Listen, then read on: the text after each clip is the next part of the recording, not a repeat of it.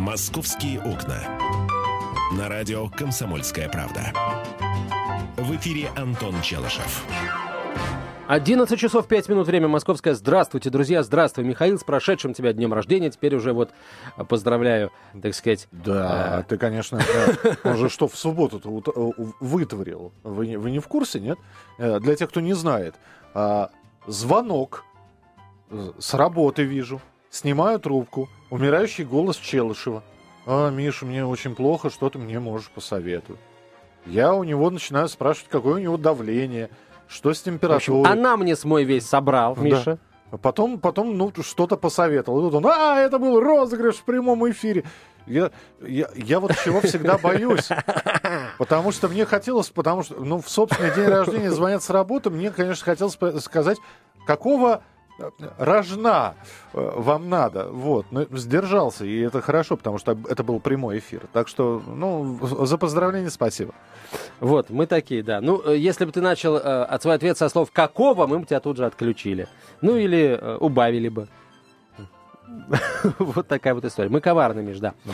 А, значит, сегодня очень много интересных тем, дорогие друзья. Сегодня мы а, поговорим и о том, как изменится налог на жилье а, везде в России, в частности в Москве. Это очень интересно. А, о том, что в регионах а, может вернуться, в регионах может вернуться сбор за право заниматься бизнесом. Мы об этом тоже поговорим, только чуть позже. Начнем с того, что Центробанк отозвал лицензию у московских кредитных организаций «Первый депозитный банк» и спецсеть «Стройбанк», говорится в сообщении на сайте, на сайте ЦБ. По мнению Центробанка, оба а, банка проводили высокорискованную кредитную политику и не создавали адекватных принятым рискам резервов на возможные потери по суду. Не соответствовали требованиям регулятора и правила внутреннего контроля банков в области противодействия отмыванию доходов и финансированию терроризма. Вот такая новость. А еще две новости э, с, прет... с претензией на срочность. Депутаты Мосгордумы шестого созыва принесли присягу. А, и еще Сергей Собянин поздравил депутатов Мосгордумы шестого созыва с принесением присяги. Он попросил депутатов не забывать о просьбах избирателей, с которыми депутаты общались во время избирательной кампании. Со мной никто из моих кандидатов не общался. То есть, получается, о моих просьбах можно забыть. Вот. А, выборы... а с тобой надо персонально, да, было? Ну, как-то хотелось бы, чтобы до меня, как до избирателя потенциального, тоже донесли что-нибудь, информацию. Но ну, это ладно, это, это такая политическая шутка утренняя. А, говорить мы сегодня будем, друзья мои, ну, снова о политике, ну, куда деваться. А, в интернете набирает э, обороты...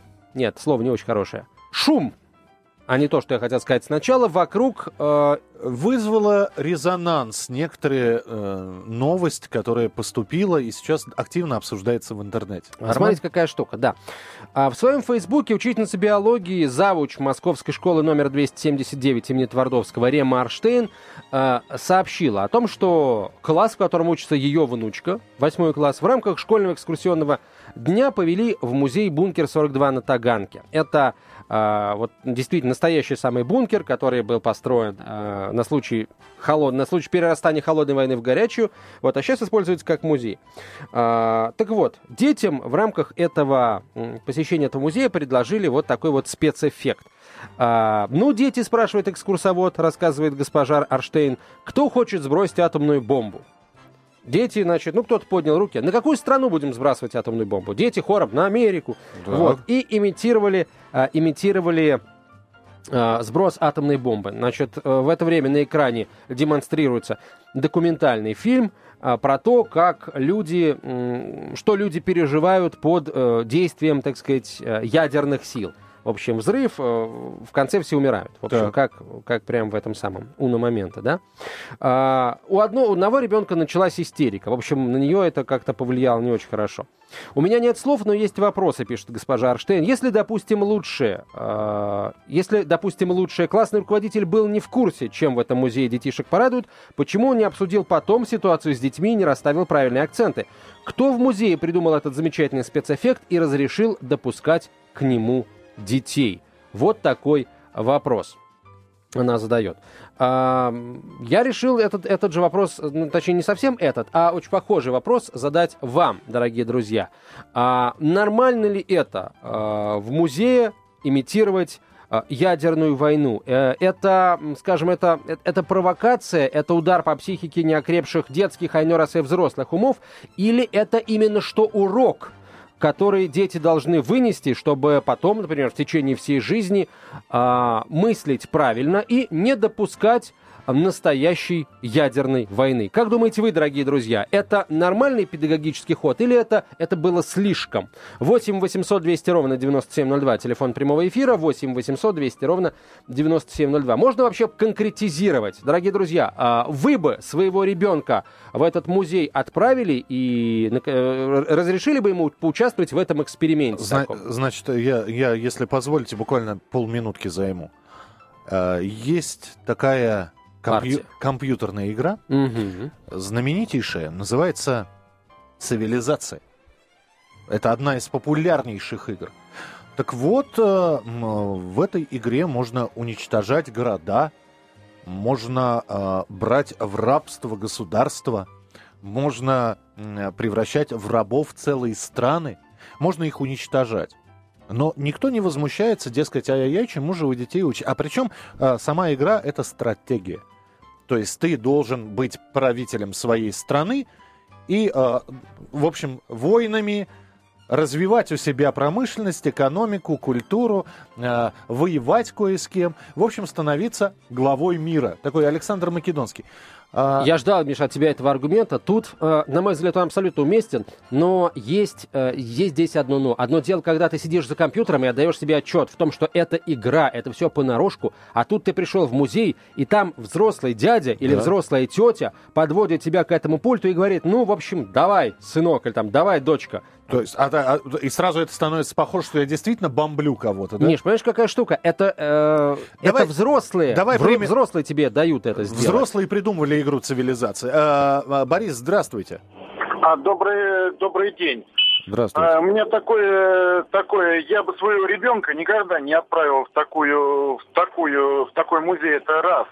И э, что хотелось мне сказать, э, если мы будем в такие музеи водить своих детей, то мы получим э, Украину дубль 2. Вот это мое мнение короткое, и все. понятно. А, интересно, а в музее российской армии вы поведете ребенка?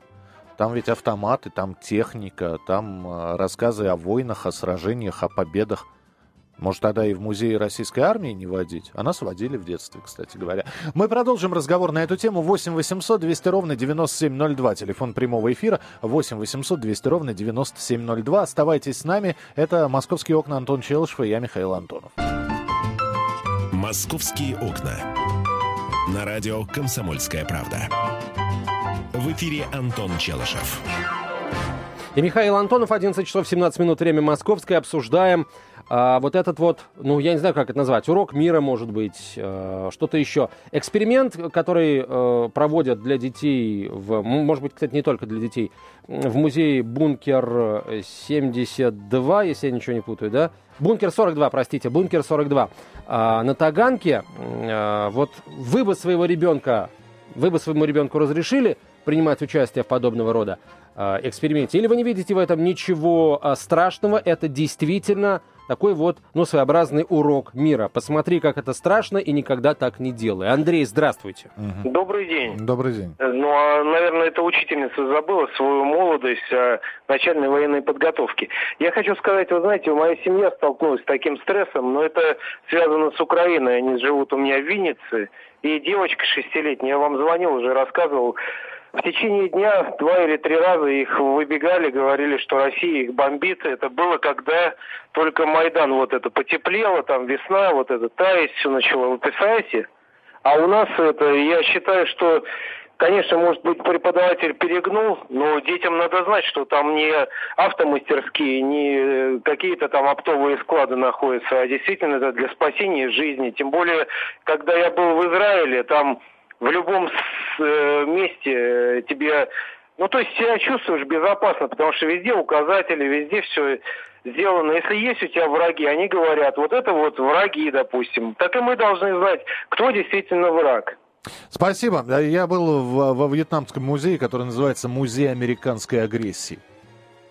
Там э, жуткие кадры. Ну, правда, там не предлагали бомбить Америку, но, в общем, направленность была такая. Я просто что хочу сказать. Ребят, а, а вы знаете, что, в общем, бункер 42 на Таганке, это, с одной стороны, музей, а с другой стороны, там есть ресторан, банкетный зал, развлечения.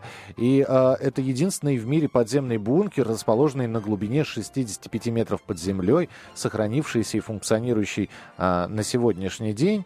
А, значит, э, располагается интерактивный музей холодной войны, оборудованный конференционный, конференционный, господи, ничего ж себе, залы, э, ресторан, банкетный зал, пространство для интерактивных игр «Лазертак». А ты знаешь, что это такое? Нет, понятия не имею. Э, значит, э, тебе дают лазер, ну, такой э, пистолетик, вот, и потом, значит, ты заходишь, и в темноте, значит, вот проецируется, ты должен там стрелять по объектам. Я догадываюсь, что в бункере 42 какие там объекты. Там зомби. Это не совсем музей, это скорее такой, такой медиа-развлекательный комплекс. Вот. Но ну, это не отменяет. А, понимаешь, аттракцион аттракциону тоже рознь. Одно дело стрелять по уточкам, а другое дело стрелять в тире по живым людям. Да? Ну, естественно, там а, в кавычках живым. Там, пусть они будут картонные, какие угодно еще, проецирующиеся. Тут, на мой взгляд, вопрос все равно э, вопрос актуален наш с тобой, вот э, как, как насчет детской психики и влияния на эту детскую психику подобного рода аттракциона. А, у нас телефонные звонки, да, давайте еще несколько звоночков примем. А, нет, сначала мы пообщаемся с экспертом на прямой связи со студией, учитель истории, координатор межрегионального профсоюза учителя Александр Кондрашов. Александр Николаевич, здравствуйте. Добрый день. Ну вот смотрите, э, тут э, споры разгораются в интернете вокруг этого э, аттракциона, да, с, наверное, все-таки правильно будет сказать, который имеет место в музее холодной войны, бункер 42 на Таганке. Вот э, с точки зрения э, учителя истории, вот э, подобного рода, э, скажем, эксперименты над э, и с участием да, детей, они они сойдут за урок мира. Вот посмотри, как это страшно, никогда так не делай. Ну, мне кажется, что в целом тема холодной войны очень важная, и очень хорошо, что как бы эти объекты, они как-то э, в той или иной виде, но доступны людям сейчас стали, чтобы просто понять, что происходило тогда. Вот. Но, к сожалению, именно вот в этом конкретном объекте бункер 42 я не был. Вот, и до конца, ну, только видел какие-то репортажи. Не могу до конца оценить, насколько там как бы аутентично, не аутентично все это показано. Но так как бункер настоящий, я думаю, в любом случае, ну, посмотреть это стоит. А, Ребенку предложили, детям предложили э, сымитировать запуск ядерной ракеты, и после этого им показали документальный фильм о последствиях применения ядерного оружия.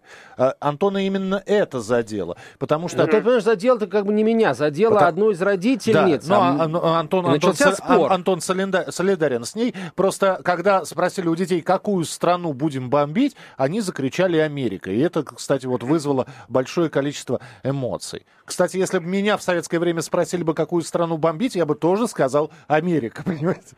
Вот. Я понимаю, но мне кажется, что, понимаете, э, с одной стороны, ну, дети в каком-то смысле не виноваты, что они говорят Америку, да, это виноват кто-то другой, и, да, те э, люди, которые, в общем, э, э, озвучивают какие-то милитаристические такие, э, да, возможно, в каком-то конфликте, на мой взгляд, просто но, с другой стороны, знать об этом важно, но мы же не можем сказать, что этого не было, да, что не было этих ядерных ракет, и что их нету. Вот, и э, что действительно э, опасность вот ядерного оружия, она такова, что это очень большая ответственность. На нашей стране, и на Америке, и на других ядерных странах лежит гигантская ответственность за то, чтобы никогда его не использовать. Вот поэтому я считаю, что как бы важно, чтобы это правильно подавалось, но вообще тема очень важная для школы, я угу. считаю. Спасибо большое, Александр Николаевич. Спасибо. Александр Кондрашов был с нами на прямой связи, координатор Межрегионального профсоюза «Учитель», учитель истории. А, приглашаем к разговору психолога Анну Хныкину. Анна, здравствуйте. Здравствуйте. Вот смотрите, спор разгорелся вокруг этой истории с музеем «Бункер-42» на Таганке. Детям предложили поиграть в запуск э, ракеты с ядерной боеголовкой, причем дети сами должны были повернуть ключ на старт. А, кому-то из родителей это не понравилось, рассказали, что там с одной девочкой произошла истерика после того, как она увидела, что случилось с ее, в кавычках, э, ну, жертвами, да? Вот да, да. почему э, с детьми происходит истерика истерики, когда они делают это в музеях, и с родителями тоже происходит подобного рода истерики, да? А когда, вот как Миша справедливо заметил, когда они играют в подобные игры на компьютере, никаких истерик нет, и родители, я не слышал, чтобы они выходили на митинги, запрещая там э, игры э, с массовыми убийствами. Мы можем уже наблюдать такую картину, что дети повально играют в компьютерные игры, но жестокость при этом не возрастает это объективно так. То есть она как была вот, ну, в среднем по подросткам, да, жестокость детская, она такая и остается, в общем-то. Uh-huh. Они были жестокими всегда. Разница заключается в том, что когда сидишь за компьютером, играешь в это, это мультик. И совсем другая история, когда человека помещают в условия близкие к реальности. Это совсем другие переживания. И я должна сказать, что э, вот сейчас я очень много работаю со взрослыми людьми преимущественно. Все это люди примерно там 30-40 лет были, по большей части. Это люди, у которых за плечами советское детство. Барабаны, галстуки. И, естественно, э, были такие конкурсы песни в лагерях, да, когда инсценировали текст. И я знаю людей, которые инсценировали Бухенвальдский набат. Да. Люди мира на, на, на, на, на минуту встаньте, да, да я помню. Да. да, минуту молчания, каждую смену и каждую четверть у детей, да, и не дай бог, если кто-то помер из руководителей. Вот это вот все, вот эти переживания глубокие, вот в период формирования, не сильно-то нужны. На самом деле они под силу э, переварить вот э, как следует глубоко психически только людям ближе к 40 годам. А когда дети вот это все переживают натурально, реально и доходит все это до паники, это приводит только к одному, что, в общем-то, по-моему, и было сутью политического устройства советской страны. А, подавить личность да, и вселить вселенскую панику относительно, относительно неустойчивости мира. Будете плохо себя вести, будет, будет вам вот что. Поэтому слушайтесь, тряситесь, будьте хорошими. То есть вы, как психолог, негативно оцениваете подобного рода эксперименты? Эксперименты такие, конечно, я негативно оцениваю, потому что паники в нашей жизни и так хватает, да, и детям еще ее подселять, это, я считаю, недопустимо и не, не нужно. Вот. С другой стороны, мы все печемся о профилактике жестокости, да, и о том, что дети должны знать, что от того, что им делают, э, ну, от того, что к ним применяют насилие, бывает больно, да, и я бы хотела сказать, э, здесь цитировать известную Элис Миллер, которая очень много писала о насилии и воздействии его на детскую психику. Вот она говорит, ни один человек еще не стал сильнее от переживания боли. Боль не прибавляет сил, боль их убирает. Вот, поэтому, когда дело идет на уровне мультиков, это одно, а когда мы помещаем себя в условия, приближенные к реальности, это совершенно другой уровень переживания. Финальный вопрос, извините, а вот когда э, дети начинают проходить Э, э, отечественную историю, историю СССР и доходят до э, времен Второй мировой войны, то есть Великой Отечественной. И учитель берет и ведет детей в музей, им показывают бухенвальских узников или узников Освенцима, газовые камеры и, и прочее. Ничего полезного. Это, об этом можно говорить и оставлять это на уровне воображения. Это один процесс, да. Совсем другое это воображение конкретизировать, символизировать и эти символы в голову помещать. Это разные процессы. Все, поняли. Спасибо большое. Спасибо, что были с нами в прямом эфире. Спасибо. Анна Хныкина, психолог, была на прямой связи со студией, друзья мои. А, ваши телефонные звонки на эту тему будем принимать уже а, в 11 часов 32 минуты, сразу после выпуска новостей. Не пропустите. Итак, отправили бы вы своего ребенка в музей, дали бы вы ему посидеть за пультом а, командного пункта и а, повернуть ключ на старт. Ракета бы пошла, на виртуальную бы страну упала, и массовое разрушение, массовая гибель людей вызвала бы. Подумайте, а отвечать будете уже после выпуска новостей. Это «Комсомольская правда», прямой эфир. Михаил Антонов, Антон Чалцов. Скоро продолжим. «Московские окна». На радио «Комсомольская правда». В эфире Антон Челышев. И Михаил Антонов, 11.32 в российской столице. Вы слушаете радио «Комсомольская правда». Говорим о музее. Говорим о о развлекательном центре. Это не является... Это, этот, ну, му, хорошо. этот музей «Бункер 42» не входит, по-моему, в официальный список а, музеев. Но, Миш, а, это официально действовавший бункер, который был построен во времена Холодной войны там, для защиты. И То что? есть я, если я в нем когда-нибудь окажусь, я в любом случае отчасти буду его воспринимать как музей, Миш, ну потому что а, это был бы развлекательный комплекс, если бы ради развлечения построили вот это вот помещение на 65-метровой глубине ты знаешь, и туда дружище, всего напихали. Ты знаешь, дружище, когда ты будешь в государственной библиотеке, э, которая раньше носила имя Ленина, ты тоже можешь э, думать, что именно на этом месте стоял раньше э, терем боярина Василия Шуйского, который был... Так я и буду так думать. Это же здорово. Я когда хожу по центру Москвы, всегда так думаю. Поэтому Ну, периодически ну, мне водители Молодец, сигналят. что ты вообще думаешь. Я просто вот о чем хочу сказать. Я здесь долго думал, когда мы с психологом общались, да. То есть детям э, ужасы войны показывать не надо, э, ядерный взрыв показывать не надо. почему она не говорила, что не надо? Не она надо. говорит, есть формы. Не надо. Надо Она- формы, Я э, спросил про э, кадры о нацистских преступниках и преступлениях. Она сказала, не надо. Мне вот просто интересно, а вот эта вот психолог когда-нибудь в какой-нибудь торгово-развлекательный центр заходила? Она видела, с каким упоением детишки стреляют в динозавров, в зомби. А ты видел, с каким упоением шестилетний э, ребенок с молотком в руках стоит около игрового автомата, а, а, который весь в дырочках, а из, дырочках, из дырочек высовывается, я не знаю, бобер, Это су- развивающаяся игра. бобер и суслик. Развивающая Вда- игра. Вдарь суслику по голове кувалдочкой. Это, это развивающая игра? Миша, это развивающая Ага, игра. Ну что ага. ты... 8 800 200 В самом ровно деле. 9702, телефон прямого эфира. Алексей, здравствуйте. А, Здравствуйте, Михаил. Здравствуйте, Антон. Доброе утро. Здравствуйте. Ну, вот, Михаил, прежде всего, вот к утреннему разговору вы ори- ориентировали на то, что у нас не хватает ни на что денег. Ну, давайте, по крайней мере, э, вот эти объекты будут в, в плане рентабельности отрабатывать э, то, на которое будет существовать. А он э, сами частный. устроить, э, участвовать, да. Он частный, И- он не государственный, он ну, ну, в частный. том, в- но все равно какая разница, потому что у нас все в, в тене рентабельности. А по поводу детей я хочу сказать, я с психологом не согласен, конечно, у каждого свое мнение есть. В советские годы нас тоже возили в Белоруссию, на Хатыни, и в пионерские. Вот, и также ездить за границей, в том числе и бункер, по-моему, э, в ФНСС, в, ра- в разных частях Германии, где тоже, если не увеселительные заведения, то, по крайней мере, берут плату с туристов.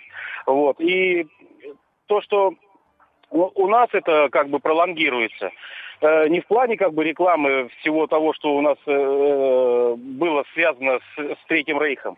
Э, Хотя вот по телевидению хочу сказать, у нас вот в этих новомодных сериалах о войне гораздо больше фашистской символики рекламируется. И всего того, что у нас потом дети называют, мне нравится эсэсовская форма, и сами эсэсовцы, потому что они сильные, и у них красивая форма. Это, кстати, сказал один из персонажей, который играл мальчика в фильме «Подранки».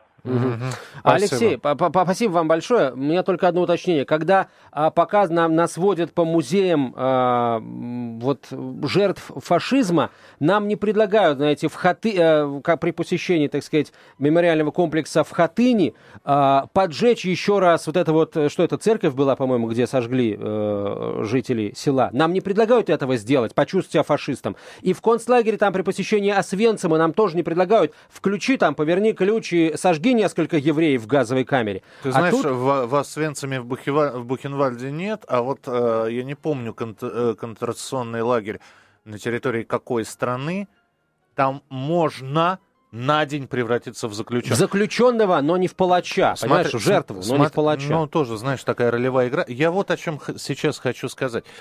А, хорошо, давайте мы скажем, что вообще выбор места для проведения экскурсии был достаточно странный. А, но мне просто интересно, ведь это тоже было, наверное, не бесплатно. Школьников э, э, посещение бункера 42 стоит денег. Вот мне, мне просто, давайте предыстория небольшая. Приходит мальчик или девочка к папе или маме и говорит, мама, пап, мы завтра идем на экскурсию в бункер 42. Нам нужно там, я не знаю, 200 рублей за билеты. Папа, ничтоже сумняшься, абсолютно, не проверив в интернете, что это за бункер 42, откуда он взялся. Он дает деньги, и лишь потом, уже постфактум, когда там у девочки случилась истерика, и когда вдруг э, э, стало понятно, что это может быть не совсем э, классное и радостное зрелище для школьников, родители начинают возмущаться. Ну, ребята, а может быть, все-таки тогда... А потом мы удивили- удивляемся. Дети сидят в компьютере, а почему? Потому что родители не, не смотрят, что делает их ребенок. Сидит тихо, и ладно. Ребенок начинает, я не знаю, э, что-то делать, а, а родители опять. Зато вот школа виновата.